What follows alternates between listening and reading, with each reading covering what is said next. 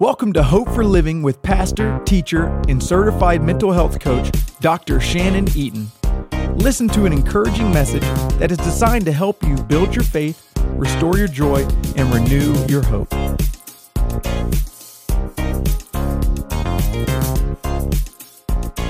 What is up, family? Welcome to Hope for Living.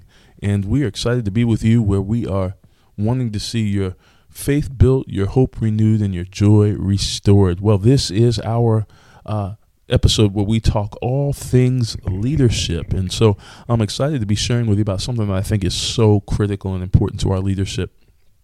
And that is the growth factor. I mean, we talk a lot about growing uh, in our leadership. We talk about what it means to uh, excel and to sharpen our skills. And, and I believe that uh, these uh, episodes that we focus on leadership have already been a blessing to you, but I believe this one is going to challenge us in, in a different way. And so, buckle your seatbelt and let's talk about the growth factor, the ultimate leadership question, the growth factor, the ultimate leadership question. and so, we want to start with this point. Very simple. Growth is personal. It, it's personal. Uh, before we want growth in our organizations, in our churches, in our families, and the endeavors that we undertake, we have to understand that growth is personal. It's not something we can pass off to somebody else.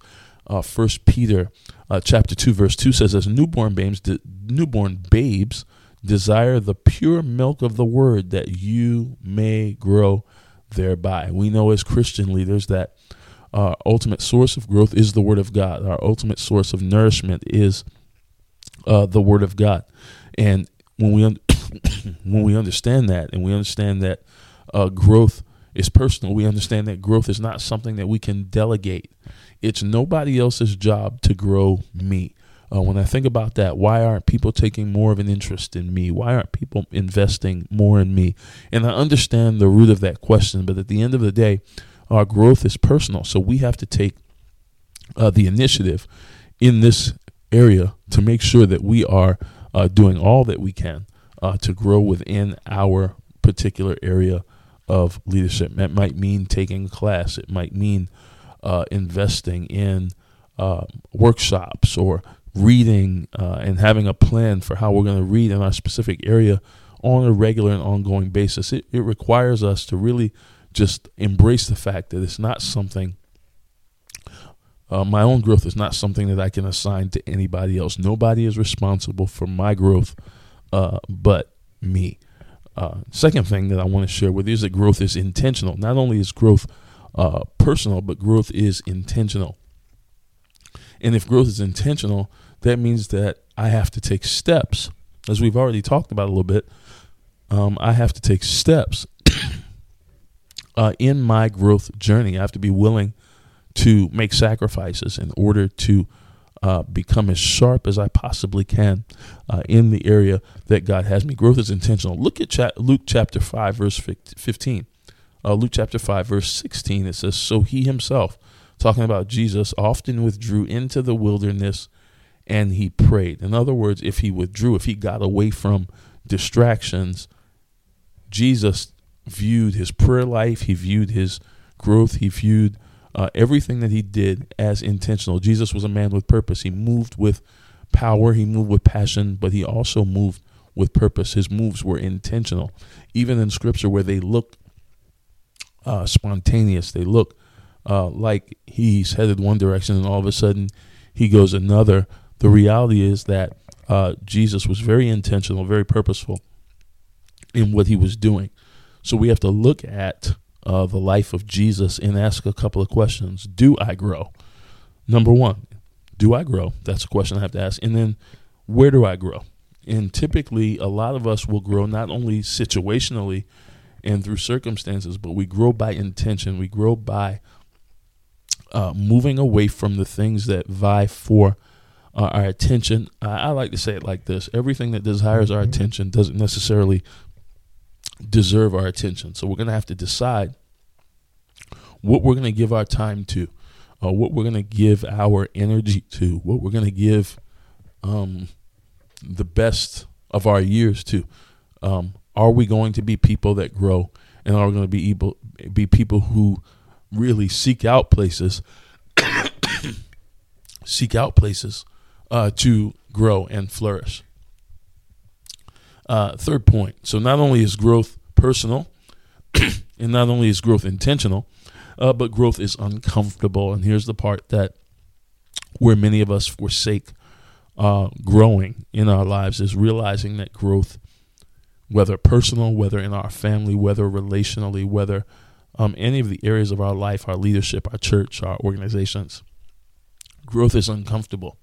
It's going to stretch you. Isaiah 53, verse 2 says, For he shall grow up before him as a tender plant, and as a root out of dry ground. He has no form or comeliness, and when we and when we see him, look at this relearning isn't the same thing as growing. This is important. Sometimes we, we look at uh, things that we are relearning, things that we are retooling, things that we are resharpening, but growth is different. That means you're breaking barriers that you haven't crossed before. Um, you're breaking ceilings, so to speak, that uh, ceilings that are on your leadership or on the way you do things. When we're talking about growing, we're breaking those barriers. We're we're breaking through like a seed out of dry ground. The seed, when it's planted in the ground, it has to break through, has to break through the dirt to be what it was created to be. Um, and so to understand that in the context of what we're talking about, there's some things that you and I will have to break through in order to be everything that God has intended us to be. So growth is personal, uh, growth is intentional, and growth is uncomfortable. But here's another one growth is continual. We never stop growing. Uh, Luke chapter 4, verse 16 says So he came to Nazareth where he had been brought up, and as his custom was, he went in the synagogue and the Sabbath, and he stood up to read. uh, here's a, a, phrase that I want you to jot down if you're taking notes. This is going to be crucial to uh, your leadership in many ways, and that is success is the ability to handle boredom. in other words, everything that we do in in being successful, everything we do in growing in our leadership, everything we do in learning, just like in school, everything wasn't exciting. Everything didn't cause us to jump up and down, run around, do cartwheels. You know, some things are boring, but they're necessary to our growth. So the question here is with growth being continual, is can you and I do the same things over and over again? Um, you know, success many times in, in faithfulness is simply long obedience in the same direction. And so many times we, in our search for excitement in the spectacular, we miss significance. And significance is often found in the consistency of, of, of doing the small things well on a regular basis over and over again. So, uh, growth is continual. Can you and I do the same things over and over again? So, we've discovered growth is personal, growth is intentional, growth is uncomfortable, growth is continual. But what else is growth? Growth is definable. We can define what growth is and what it looks like. So, we, we can ask the question um, as children of God and as leaders, we can ask the question, Am I growing? And then we can look at metrics to determine whether we are. Look at look at uh, Luke chapter 2, verse 52. And Jesus increased in wisdom and in stature and in favor with God and men. So that text, we see Jesus' uh, growth metrics, so to speak, and we see four areas that he grew. And all of these are areas that we need in order to be uh, successful and fulfill the calling and the assignment that God has on our life. So, what, what are those four areas? One, wisdom. We all need to be growing in wisdom. Solomon said this He said, Wisdom is the principal thing. Therefore, get wisdom. And with all you're getting, get an understanding. The New Living Translation says, Get wisdom, though it cost you all you have. Get understanding. So he prioritizes the importance of getting wisdom and, and living wisely in our leadership journey. What's the, the second area? In stature. He grew in stature, he grew physically. Um, so we got to take care of ourselves the best that we know how.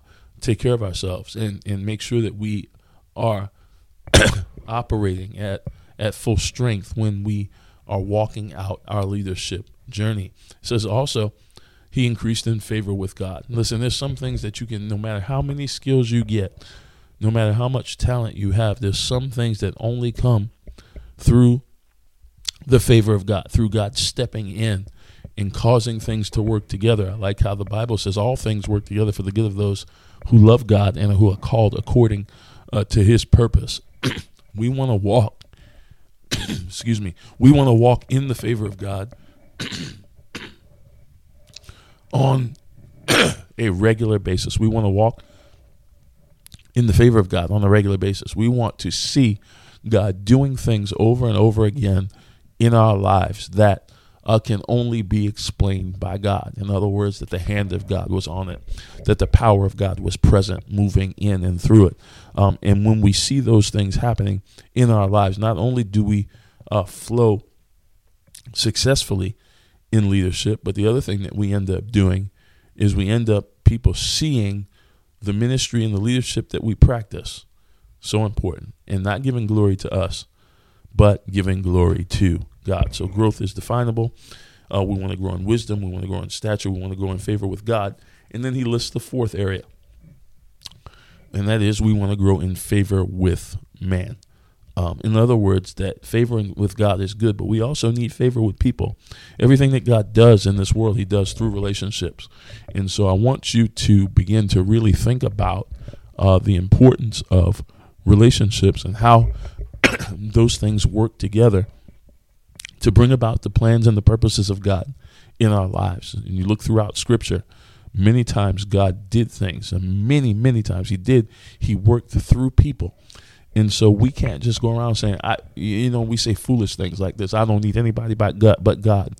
And I know what people are trying to say when they say that. But the truth is, uh, God uses people and relationships to bless us, to sharpen us, uh, to encourage us, and to help us to uh, grow and get better in various areas of our life. Second thing, or the next thing, all right, we've already discovered growth is personal and that growth is intentional and that growth is uncomfortable. we see that growth is continual, it's definable, but it's also selective.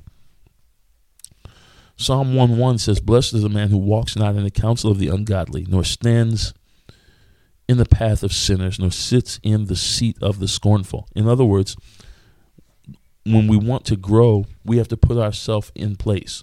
We have to be in the right place, um, the place that God has for us at the right time. Uh, be where we're supposed to be when we're supposed to be there. How many times uh, can we point back to a place in our lives where we missed an opportunity or we missed uh, the greater thing that God wanted to do simply not because we weren't sincere, but because we were at a place? And so God desires for us to be people uh, who are in place. And then we have to put ourselves around people. We have to put ourselves around the right people. I've heard it said, show me your friends and I'll show you your future. In other words, who we are around, who who who who's pouring into our life and whose life we're pouring into all affects our leadership and our effectiveness to do the things that we have been created and called uh, to do. And so we want to make sure uh, that we're we're in place, we're in the right place at the right time, and that we're spending time around the right people. And so we've discovered in our talk today that growth is personal, growth is intentional, that growth is uncomfortable, it'll stretch us. Growth is continual, we have to be consistent. Growth is definable, there's ways we can measure whether we're growing or not. And that growth is selective. And so the last thing is that growth is on the inside. It happens on the inside. Growth is on the inside. Psalm 51, verse 8 says, Make me hear joy and gladness that the bones that you have broken may rejoice. In other words, we have to realize before we see anything occur on the outside, before we see anything happen for us on the outside, that God wants to do an inside work. Uh, so many times we're praying for things, we're praying for results, we're praying for things to happen in our life, and we don't realize that, that the things we're praying for are outer things, but Almighty God wants to work on the inside of us in a way that brings Him glory. And so, as you meditate on these truths, um, and seek to grow in your leadership, I want to challenge you to ask God to search your heart. You might, what do you mean? Ask God to search your heart. Are there ways that I can be more diligent in growing? Are there things that I can do? Are there relationships that I can build? Are there books that I can read? Are there things that I can listen to? Uh, what am I doing to be intentional and selective and consistent in my growth? You know, God has created you for greatness. He's created you to do mighty things in this life and in this world. But the choice, watch this, is up to you. Will you choose to grow? Will you choose to be intentional about being the best version of you that you can possibly be? God didn't call us to be somebody else. He didn't call us to be an imitation, but He called us to be the sharpest and most excellent version of ourselves that we could possibly be. All right, we, we're going to pray for you. Thank you for being with us today. Uh, we trust that this has helped you just a little bit, just to to stir some thoughts in your mind, to help you maybe have a conversation with others who are trying to grow. Are you willing to do these things to be intentional in your growth as leader? Father, in the name of Jesus, we thank you for your mercy, your grace, your love, and your kindness. Help us to continue to sharpen us. Help us to continue to grow and flourish as leaders. In Jesus' name, amen. Listen, God bless you and God keep you is our prayer. Thank you for tuning in to Hope for Living podcast with Dr. Shannon Eaton. We hope that you have been inspired and encouraged to apply the truths of God's Word to your everyday life. Until next time, keep the faith, hold on to joy, and live in hope.